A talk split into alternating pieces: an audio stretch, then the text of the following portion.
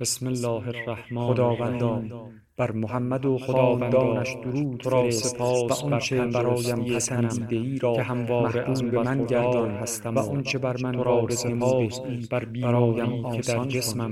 پدید آوردی.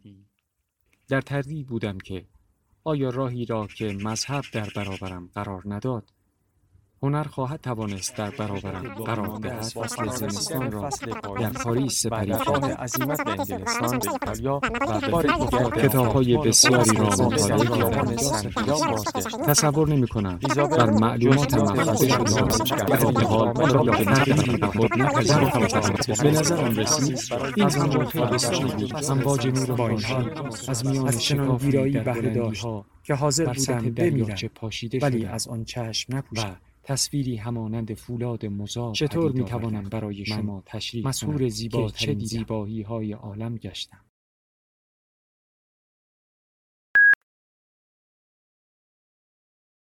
کتابشنو رسانه ای برای شنیدن کتاب. میمی بین ما وول خورد و دستش رو بالای سرش گذاشت. هلن دستم رو ول کرد و من فقط تونستم وول خوردنش رو حس کنم که داشت به طرف خودش برمیگشت و به آرومی دست دخترش رو زیر پتو میذاشت. با این حرکت به طرز عجیبی قوت قلب گرفتم. دوباره دراز کشیدم. پتو رو تا زیر چونم کشیدم بالا تا دیگه از سلمان نلرزم. توی اون سکوت گفتم گوشت خوک چی؟ فقط بهش فکر کن. گوشت خوک کبابی که با نمک و روغن تعمدار شده و پخته. تا جایی که لای دندونات از هم جدا میشه. به چربی نرم و به گوشت صورتی رنگی که بین انگشتاته و داری میخوریش فکر کن. شاید با یه کمپوت سیب. این چیزیه که چند هفته دیگه می‌خوریم هلن. فکر کن چه مزه خوبی داره. گوشت خوک آره گوشت خوک. هر وقت احساس می‌کنم ناامیدم فقط به اون خوک فکر می‌کنم و شکم بزرگ چربش. با گوشتای ترد شده و به اون گوشت رونهای چربش فکر می‌کنم. تقریبا صدای خندش رو میشنیدم. سوفی تو دیوونه ای ولی بهش فکر کن. هلن واقعا خوب نمیشه؟ می‌تونی چهره میمی رو وقتی روغن چرب گوشت از چونش میریزه پایین تصور کنی؟ واقعا چجوری میشه توی اون شکم کوچولوش؟ می‌تونی تصور کنی که چقدر لذت بخشه وقتی تلاش می‌کنه که یه تیکه از گوشت رو با دندوناش جدا کنه؟ هلن با صدای بلند خندید. مطمئن نیستم میمی اصلا مزه گوش یادش مونده یا نه؟ چیزی نمونده که دیگه یادش بیاد. هلن. دقیقا همون قد که چیزی نمونده چهره ژان میشل یادت بیاد. یکی از همین روزها از همین در میاد تو و تو دستات رو دور گردنش حلقه می‌کنی. می‌دونستم فرمانده برمیگرده. چهار روز پیش هم اومده بود. بد جوری بارون میومد مثل سیل. تا جایی که مشتریامون بعد از تموم شدن قهوهشون همچنان پشت میز با فنجونای خالی نشسته بودن و از پنجره بخار گرفته زل زده بودن به بیرون که اصلا پیدا نبود. توی اون فضای گرم و نرم رنه پیر و موسیو پولیر داشتن دومینو بازی می‌کردن. سگی هم که موسیو پولیر برای حق نگه داشتنش به آلمانی ها تعرفه گمرکی داده بود بین پاهاشون وول می‌خورد. روزها بیشتر مردم برای جلوگیری از تنهایی و ترس اینجا دور هم جمع می شدن. داشتم از موهای مادام آرنو که خواهرم به تازگی برایش شنیان کرده بود تعریف می کردم که درهای شیشه‌ای باز شدند و فرمانده در حالی که با دو تا افسر اسکورت می‌شد آمد داخل و مستقیم اومد طرف بار. اتاق که حسابی از سر و صدای گپ دوستانه مردم شلوغ شده بود یهو ساکت شد. من از پشت میز اومدم بیرون و دستام رو با پیشبندم خوش کردم. آلمانیا جز در مواقعی که چیزی بخوان مطالبه کنن به کافه ما نمی اومدن. اونا به بار رفتن که بالای شهر بود و خیلی هم فضای بزرگ و دوستانه تری داشت. همیشه علنا اعلام کرده بودیم که اینجا علاوه بر این که فضای مناسبی نیست امکانات کافی هم برای خوشگذرونی نیروهای اشغالی نداریم. واقعا تعجب کرده بودم که چرا اومدن اینجا و می‌خوان چی ازمون بگیرن. اگه بازم از استکانا و بشقابامون کم می‌شد باید از مشتریامون می‌خواستیم که به صورت مشترک از استکانا و بشقابا استفاده کنن. مادام لفیور براش سر تکون دادم. احساس می کردم چشمای همه مشتریا به منه. تصمیم گرفته شده که شما برای یه تعداد از سربازای ما غذا حاضر کنید مادام. کافه بلان جای کافی برای همه افرادمون رو نداره. موقع سرو غذا مشکل داریم. برای اولین بار می توانستم به وضوح از نزدیک چهرش رو ببینم. از چیزی که تصور می کردم پیرتر بود. شاید چهل و هشت یا چهل و نه ساله. هرچند حد زدن سن مردای نظامی کمی سخت بود. گفتم واقعا شرمندهتونم. امکان نداره جناب فرمانده. حدود 18 ماه اینجا غذا سرو نمی کنیم. به اندازه کافی برای تهیه غذای خانواده هامون با مشکل مواجه هستیم. به هیچ وجه نمی‌تونیم حتی یه غذای معمولی برای افرادتون آماده کنیم. من به خوبی از همه چی اطلاع دارم. اوایل هفته آینده مواد اولیه کافی براتون ارسال میشه. از شما انتظار میده برای افسرای ما غذای مناسبی حاضر کنید. می‌دونم این هتل زمانی از بهترین هتل های اینجا بوده. مطمئنم که به خاطر توانایی شما بوده. شنیدم که انگار نفس خواهرم از پشت سرم گرفت و می‌دونستم اونم الان دقیقا همون حسی رو داره که من دارم. ترس از حضور سربازای آلمانی توی هتلمون با این تصور که در ماهای آینده اوضاعمون بهتر از بقیه میشه قاطی شده بود. غذا، غذاهای پس مونده، استخونایی که می‌شد ازشون آبگوش درست کرد. یعنی توی این هتل بوی خوراکی و آشپزی میومد. لغمه های سرقتی، جیره غذای اضافه، برش هایی از گوشت و پنیرایی که به نازکی برش میخوردن. به فرمانده گفتم هنوز مطمئن نیستم بار ما برای شما مناسب باشه. جناب فرمانده. اینجا اصلا جای راحتی نیست. من تصمیم می‌گیرم کجا قراره برای افرادم جای راحتی باشه مادام البته الان می‌خوام اتاقاتون رو هم ببینم. باید چند تا از ساروازام رو بیارم اینجا مستقر کنم. صدای رنه رو شنیدم که قر می‌زد. اشغالگرا. البته که می‌تونید اتاقا رو ببینید جناب فرمانده. اما خودتون متوجه میشید که افسرای پیش از شما چیز زیادی برامون باقی نذاشتن. تختا و پتوها و پرده ها و حتی لوله های مسی که به سینکای دستشویی وصل بودن همشون جزء دارایی های آلمانیا شده و اونا اونها رو با خودشون بردن می‌دونستم ریسک بوده که بهش پرخاش کردم. مشخص شد فرمانده از کارهای افرادش بیخبره که یعنی هوش و ذکاوت این فرمانده که توی همه شهر پیچیده بود اشتباه بوده. اما مهم بود که همشهریام منو در مقابل آلمانیای قاسب یه زن چموش و سرسخت ببینن. حضور آلمانیا توی بار بیشک من و هلن رو در معرض انگ خبرچینی و شایعاتی از این دست قرار می‌داد. مهم بود که ما طوری دیده بشیم که یعنی داریم همه تلاشمون رو می‌کنیم که اونا رو منصرف کنیم. تکرار می‌کنم مادام من تشخیص میدم که اتاقا مناسب هست یا نه. لطفاً بهم نشون بدید به سربازانش اشاره کرد که همونجا توی بار بمونن. تا زمان خروج اونا همه ساکت بودن. شونه هام رو صاف کردم و به آهستگی راه افتادم. توی همون حین دنبال کلیدامم میگشتم. نگاه تمام افراد توی اتاق صدای کشیده شدن دامنم دوروبر پاهام و صدای قدمای سنگین فرمانده رو وقتی داشتم از اتاق خارج می شدم احساس می کردم. قفل راهروی اصلی رو باز کردم.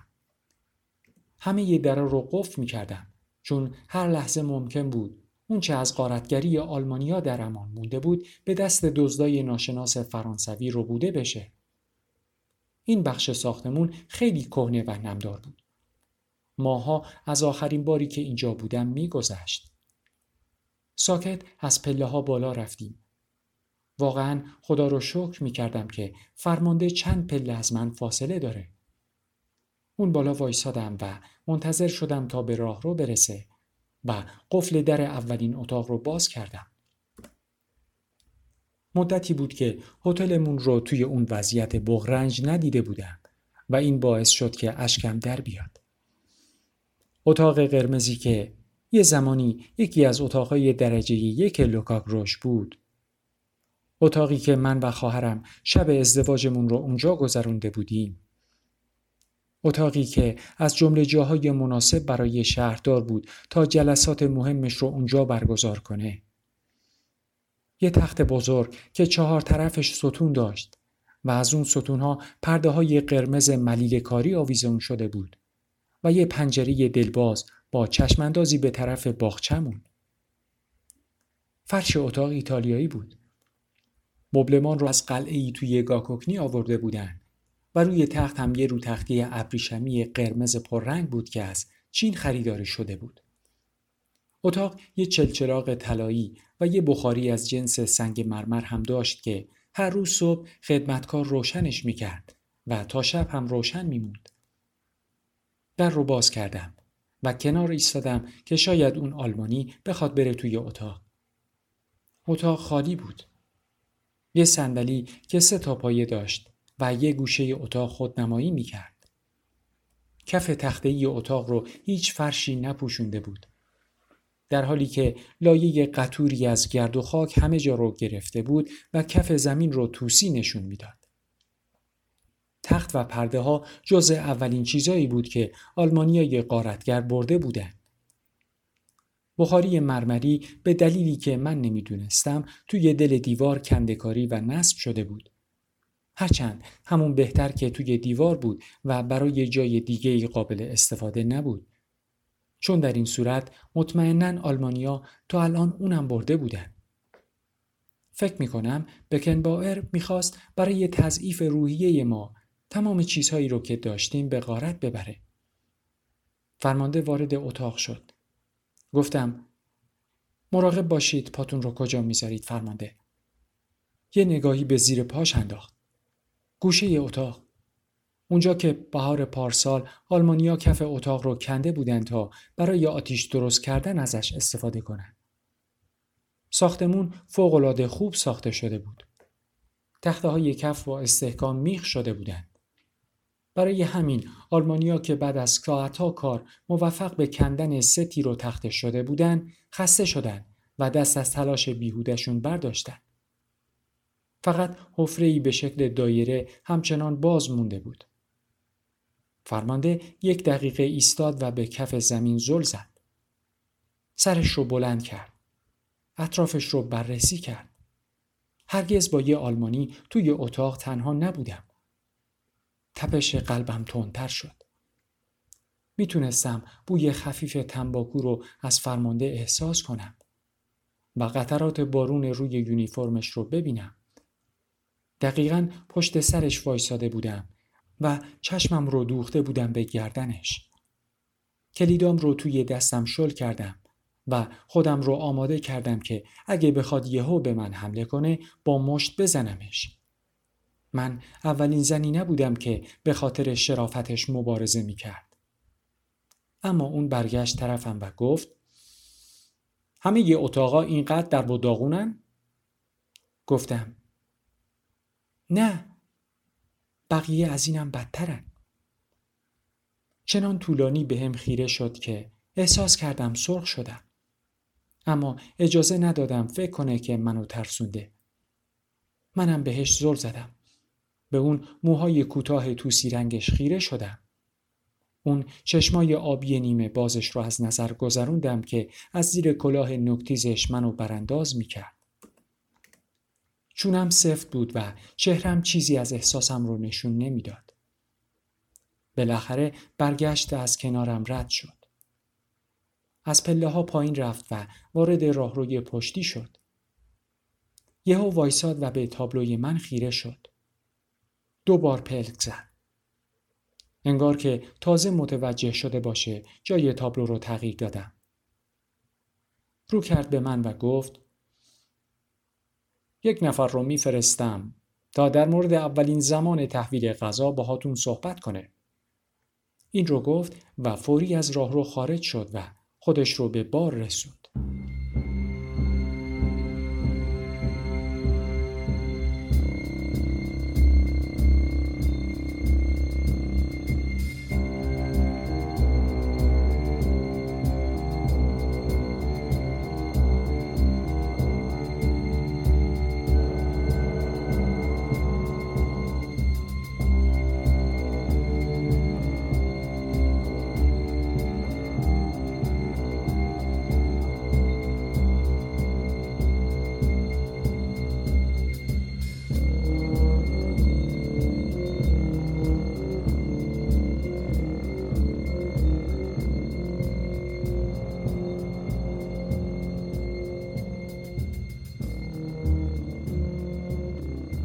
مادام دورنت با انگشت استخونیش زد روی شونم. باید بهش می‌گفتی نه دختر جون. طوری روی شونم زد که از جا پریدم. یه کلاه چیندار سرش بود و یه شنل قلاب دوزی آبی روی شونه هاش انداخته بود.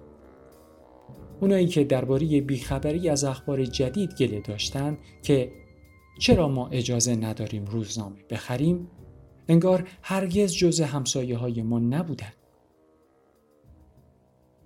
بهش گفتم چی؟ غذا دادن و پذیرایی از آلمانیا باید بهش جواب رد می‌دادی. صبح خیلی سردی بود و خودم را با یک شال تا نزدیک صورتم پیچیده بودم. شالم رو آوردم پایین تا جوابش رو بدم. باید بهش جواب رد می‌دادم؟ تو بودی می‌گفتی نه؟ اگه اونا تصمیم داشتن خونتون رو اشغال کنن شما می‌تونستی بهشون جواب رد بدی؟ مادام؟ تو و خواهرت خیلی از من جوون ترین دختر. شما برای مبارزه با اونا به اندازه کافی قوی هستین. متاسفانه ما با کمبود سلاح گرم یه گردان نظامی مواجهیم. پیشنهاد می‌کنی الان چیکار کنیم؟ دور تا دورمون رو سنگر بچینیم و فنجون نلبکی طرفشون پرت کنیم؟ وقتی در رو براش باز کردم که بره همینطور داشت منو سرزنش می‌کرد. از نونوایی دیگه مثل سابق بوی نون نمیومد. توش هنوز گرم بود. اما خیلی وقت بود که دیگه عطر نون باگت داغ و کلوچه محو شده بود. هر وقت که از جلوی نونوایی رد می شدم این حقیقت کوچیک غمگینم می کرد. قسم می خورم هیچ معلوم نیست این کشور داره به کجا می‌رسه. اگه پدرتون بود و آلمانیا رو توی هتلش می‌دید ظاهرا مادام لویه بالاخره کوتاه اومده بود. همینطور که به کانتر نزدیک می شدم سرش رو به نشونه یه تکذیب و تأسف تکون می‌داد. پدرم اگه بود دقیقا همین کاری رو می کرد که من مجبور شدم الان انجام بدم. موسی و آرماند نونوای محلمون ساکتشون کرد. شما نمی‌تونید مادام لفیور رو سرزنش کنید. در حال حاضر همه ما عروسکای خیمه شب بازی هستیم. مادام دورنت تو منو هم به خاطر اینکه برای آلمانیانون میپزم سرزنش می‌کنی. من فقط فکر می‌کنم اطاعت کردن از تهدیدهای آلمانیا اصلا میهم پرستانه نیست. وقتی هنوز جلوی گلولت قرار نگرفته باشی زدن همچین حرفی خیلی آسونه. خب یعنی بیشتر اونا دارن میان اینجا بیشترشون مستقیم میرن سراغ منابع و مخازن ما. غذاهامون رو می‌خورن و حیوانامون رو میدزدن قسم می‌خورم نمی‌دونم چجوری باید توی زمستون دوام بیارم. مثل همیشه مادام دورند باید زندگی عادی رو با شوخ طبیع ادامه بدیم و به درگاه خدا دعا کنیم تا سربازامون سالم باشن که یه ضربه حسابی به آلمانا بزنن. و پشتشون رو به خاک بمانن. موسی آرمان به هم چشمک زد. حالا خانوما چی لازم دارین؟ ما نون جوی هفته پیش رو داریم. نون جوی پنج روز پیش و یه مقدار نون جوی بدون تاریخ که صد درصد کپک رایگان هم داره. این روزا واقعا به شپش به عنوان یک پیش غذا فکر می‌کنم. این رو مادام لوویه به ناراحتی گفت. خب پس من یه شیشه مربا پر از شپش براتون جمع می‌کنم مادام. باور کن این روزا یه عالمشون رو توی کیسه آرت پیدا می‌کنیم. کیک شپش پای شپش و نون خامه‌ای شپشی واقعا خداوند رو به خاطر سخاوت آلمانیا شاکرم می‌تونیم همشون رو درست کنیم هممون زدیم زیر خنده. یعنی امکان نداشت بتونیم جلوی خودمون رو بگیریم. موسیو آرماند همیشه تلاش می‌کرد بتونه لبخندی روی لبابون بیاره. حتی توی اون روزای تلخ و وحشتناک.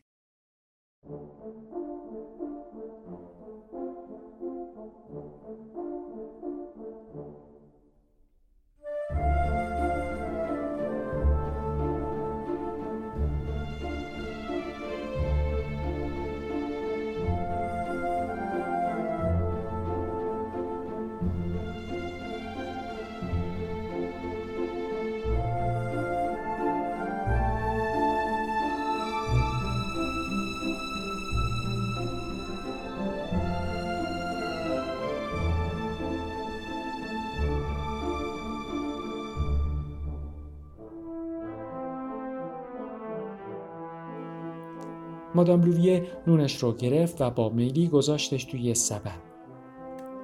موسیو آرمان دلخور نبود. اون این حالتها رو روزی صد بار می‌دید. نون سیاه چارگوش و چسبناک بود. بوی کهنگی می‌داد. انگار داخل تنور پوسیده شده باشه. نونا اغلب اوقات اونقدر خشک و سفت بودن که خانمای مسن از جوونترها کمک می‌گرفتن تا بتونن نونها رو تکه تکه کنن. شنیدی؟ صدای مادام لوویه بود که داشت کتش رو میپوشید. شنیدی که آلمانیا اسم همه خیابونای لنووین رو تغییر دادن؟ اسم خیابونا رو عوض کردن؟ اسامی آلمانی برای خیابونای فرانسه. موسیادینن این رو از پسرش شنیده. می‌دونی اسم خیابون دیلاگرو رو چی گذاشتن؟ همه سرمون رو به نشونه یه نه تکون دادیم. مادام لوویه برای لحظه چشماش رو بست. انگار می‌خواست مطمئن بشه که درست شنیده. بالاخره گفت بانهوف ستراس بانهوف چی؟ می‌تونید باور کنین؟ اونا اسم مغازم رو تغییر نمیدن؟ موسیو آرمان گلوش رو صاف کرد. اونا اسم مغازم رو تغییر نمیدن؟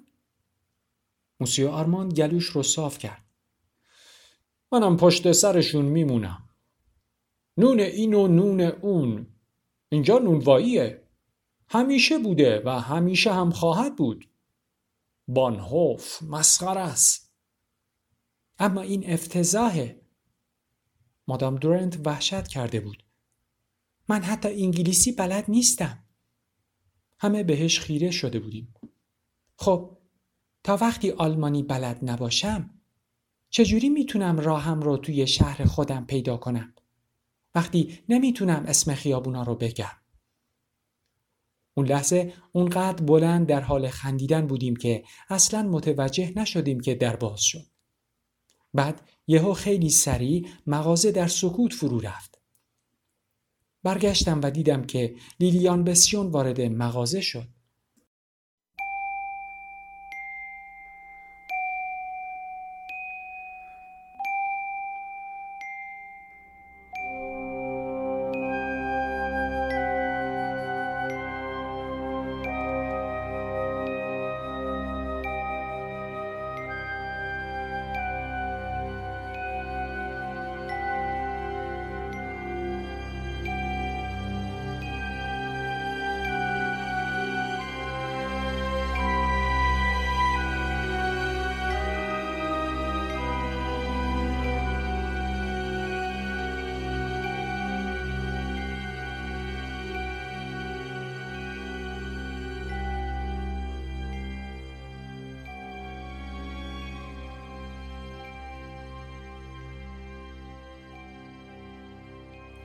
سرش بالا بود اما توی چشم هیچ کدوم از ما نگاه نمی کرد. صورتش خیلی قشنگ بود. پوستش با پودر و سرخاب حسابی آرایش شده بود و کلا بی نقص به نظر می رسید. به همه سلام کرد و رفت سراغ کیفش. دو تا نون لطفاً بوی عطری که معلوم بود خیلی هم گرون قیمته همه مغازه رو پر کرده بود. و موهاش به زیبایی به یه طرف خورده بود. توی شهری که اغلب زناش یا خیلی خستن یا دستشون از لوازم برای کمترین آرایش خالیه اون مثل یک جواهر درخشان به نظر می رسید. اما در اصل کتش بود که چشم منو گرفته بود. نمی‌تونستم جلوی خودم رو بگیرم تا بهش خیره نشم. رنگ کتش کهربایی تیره بود و انگار از بهترین پوست بره آستاراخان تهیه شده بود. و قطر خزش به اندازه زخامت قالی بود. از درخشندگی و تازگیش معلوم بود که کت گرون قیمتیه. با اون یقه که تا گردنش بالا اومده بود. انگار که گردنش ساقه گلی بود که از بوته زده بود بیرون. حواسم بود که زنای مسنتر چشمشون به اون خانوم هست. همینطور که اون زن جوون رو برانداز می‌کردن حالت چهرشون عوض می‌شد. یکی برای تو یکی برای اون آلمانیت مادام دورنت بود که قر می‌زد. من گفتم دوتا نون لطفا. روی صحبتش مادام دورنت بود. یکی برای خودم یکی برای دخترم. اولین بار بود که موسیو آرماند لبخند نزد. دستش رو برد طرف کانتر. چشماش اصلا از روی اون زن تکون نمیخوردن. با اون دستای گوشتالوش دو تا نون رو کوبید روی میز. حتی اونا رو توی کاغذ هم نپیچید. لیلیان پول رو طرفش گرفت. اما آرمان پول رو از دستش نگرفت. چند ثانیه معطلش کرد. و دیدیان پول رو گذاشت روی کانتر. اونقدر با سرعت پول رو برداشت که انگار آلوده باشه. بعد همینطور که اون زن دستش رو دراز کرده بود بقیه پولش رو پس داد. اون هم نگاهش کرد و بعد سکه ها رو که روی کانتر بودن نگاه کرد. لازم نیست. پول رو نگرفت و با نگاهی غضبآلود به ما نونا رو برداشت و خرامان از مغازه بیرون رفت. چجوری حوصله مادام دورند وقتی از رفتار کسی عصبانی بود خودش رو اینجوری خوشحال نشون می‌داد. خوش به حالش لیدیان بسیون فرصتهای خوبش رو توی ماهای اخیر بخشید تا این کت زیبا رو بخره. جواب مادام رو دادم. فکر می‌کنم اونم حق داره مثل همه ما غذا بخوره. هر شب به مزرعی فاریر میره. می‌تونی ببینی که هر شب مثل دزدا خیلی سریع از این ور شهر میره تا اون ور شهر. دو تا کت جدید داره. خانم لوویه اضافه کرد. اون یکی کتش سبزه. یک کت پشمی سبز رنگ از این برند جدیدا که توی پاریس مد شده. کفشش هم از چرم کیتز دوخته شده البته جرأت نمی‌کنه اون رو توی روز پاش کنه می‌دونه که شاید محاکمش کنن اونجوری هم نیست نمی‌خواد آلمانی ها بهش زل بزنن یعنی وقتی اونا میرن یه داستان دیگه است آره؟ من که دوست ندارم جای اون باشم با کفشی از چرم بزغاله یا بدون اونا ازش بدم میاد وقتی با ناز قدم می‌زنه و خوششانسیش رو به رخ بقیه می‌کشه فکر کرده کیه؟ موسی آرمان داشت به زن جوونی که در حال عبور از میدان بود نگاه می‌کرد. یهو لبخند زد. من اصلا نگران نیستم خانوما. همه چی اونجور که اون می‌خواد پیش نمیره. هممون برگشتیم طرف آرمان. می‌تونید رازدار باشین خانوما؟ نمی‌دونم چرا به این سوال خودش رو خسته کرد. اون دوتا خانم مسن به سختی می‌تونستن ده ثانیه ساکت باشن. چی؟ بذارید یه چیزی بگم که مطمئن بشید خانم لباس قشنگ رفتار ویژه‌ای دیده که خودشم انتظار نداشته. من نمی‌فهمم چی میگید. نوناش همچنان زیر میزه. اون نونا مواد اولیه ویژه‌ای دارن. مواد اولیه‌ای که به شما قول میدم توی هیچ کدوم از نونای دیگه من نیست. چشمای زنای محسن گشاد شد. جرأت نکردم از نونوا بپرسم که منظورش چیه. اما برقی که توی چشمای آرمان بود احتمال هر چیزی رو می‌داد. دیگه نتونستم اونجا بمونم. هیچی. و ارمند اونا با هم نونوا رو با صدای بلند صدا زدند و بعد هم شروع به پچ پچ کردن کردند. منم کلا حس بدی بهم به دست داد. لیلیون بسیون رو دوست نداشتم و از کاری که می‌کرد خوشم نمیومد. اما این چیزها هم ناراحتم می‌کرد. به اونا گفتم که من باید برم. نونام رو برداشتم. صدای خنده هاشون همچنان توی گوشم زنگ می‌زد. غذاها جمعه بعد رسید. اول تخم مرغ.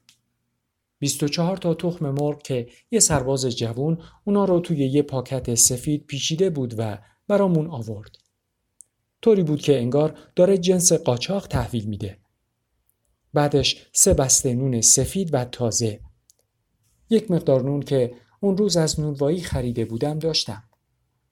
اما بوی خوش این نونای تازه و گرم منو مست کرده بود. مجبور بودم اورلیان رو بفرستم طبقه بالا. می ترسیدم که نتونه خودش رو نگه داره و به نونا ناخونک بزنه. بعدش شش تا مرغ که هنوز پر روشون بود و یه صندوق کلم و پیاز و هویج و سیر وحشی آوردن. بعد از اینا جعبه های گوجه و برنج و سیب رسید. شیر، قهوه، سه قالب بزرگ کره، آرد، شکر، بطریای مشروب جنوب هم رسیدن. من و هلن ساکت و کاملا یواشکی تحویلشون گرفتیم. آلمانیا فرمایی دستمون می‌دادن که توی هر کدوم دقیقا نوشته می‌شد که چی تحویل می گرفتیم. دیگه با این نوشته ها کش رفتن از خوراکی ها واقعا سخت بود.